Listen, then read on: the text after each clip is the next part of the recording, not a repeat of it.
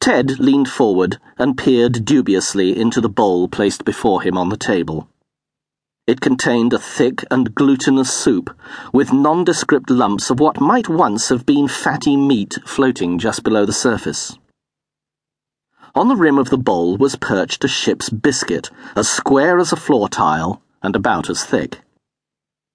He prodded a piece of the suspect meat with his spoon and was about to scoop it up and eat it when there was a tiny splash near the edge of the bowl. He glanced around Everyone on the mess deck was either slurping down his own bowl of soup or busy softening his biscuit in it. Plot. Something else landed in his soup. Ted looked up. The ceiling over his head was shiny with water, small drops of which were falling into his soup from the head of a rivet in the steel plating of the deck above. Condensation, shipmate, commented the sailor sitting next to him. Condensation? Ted echoed. That's right, replied the sailor. See, it's warm in here, but outside it's cold. So what with the steam off the soup and the breath of all us Jack tars, well, stands to reason, don't it? Does it? Ted asked.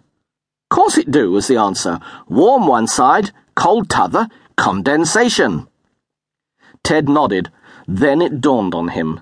The drops of water falling into his soup had been, before they had collected on the rivet, the invisible steam of men's breath. He put his spoon down, his appetite gone. Don't you want your soup? inquired a sailor sitting opposite him. Ted shook his head. Those drops, he considered, might just as well be tiny gobs of spit. He slid his bowl over the table. Tar! exclaimed the sailor gratefully as he snapped Ted's biscuit in two and pushed it under the surface of the soup with his spoon. Tar very muchly. Taking a hunk of bread from a loaf at the end of the table, Ted left the mess deck and, climbing the steep companionway to the deck above, found himself near the stern of the ship. A stiff, cold wind was blowing in off the Solent, but he paid it no heed. Hoisting himself up onto the platform of a deck mounted gun, he bit off a piece of the dry bread and, staring miserably at the sea, started to chew upon it. If, he thought, self pityingly, he froze to death, it would be a blessing in disguise.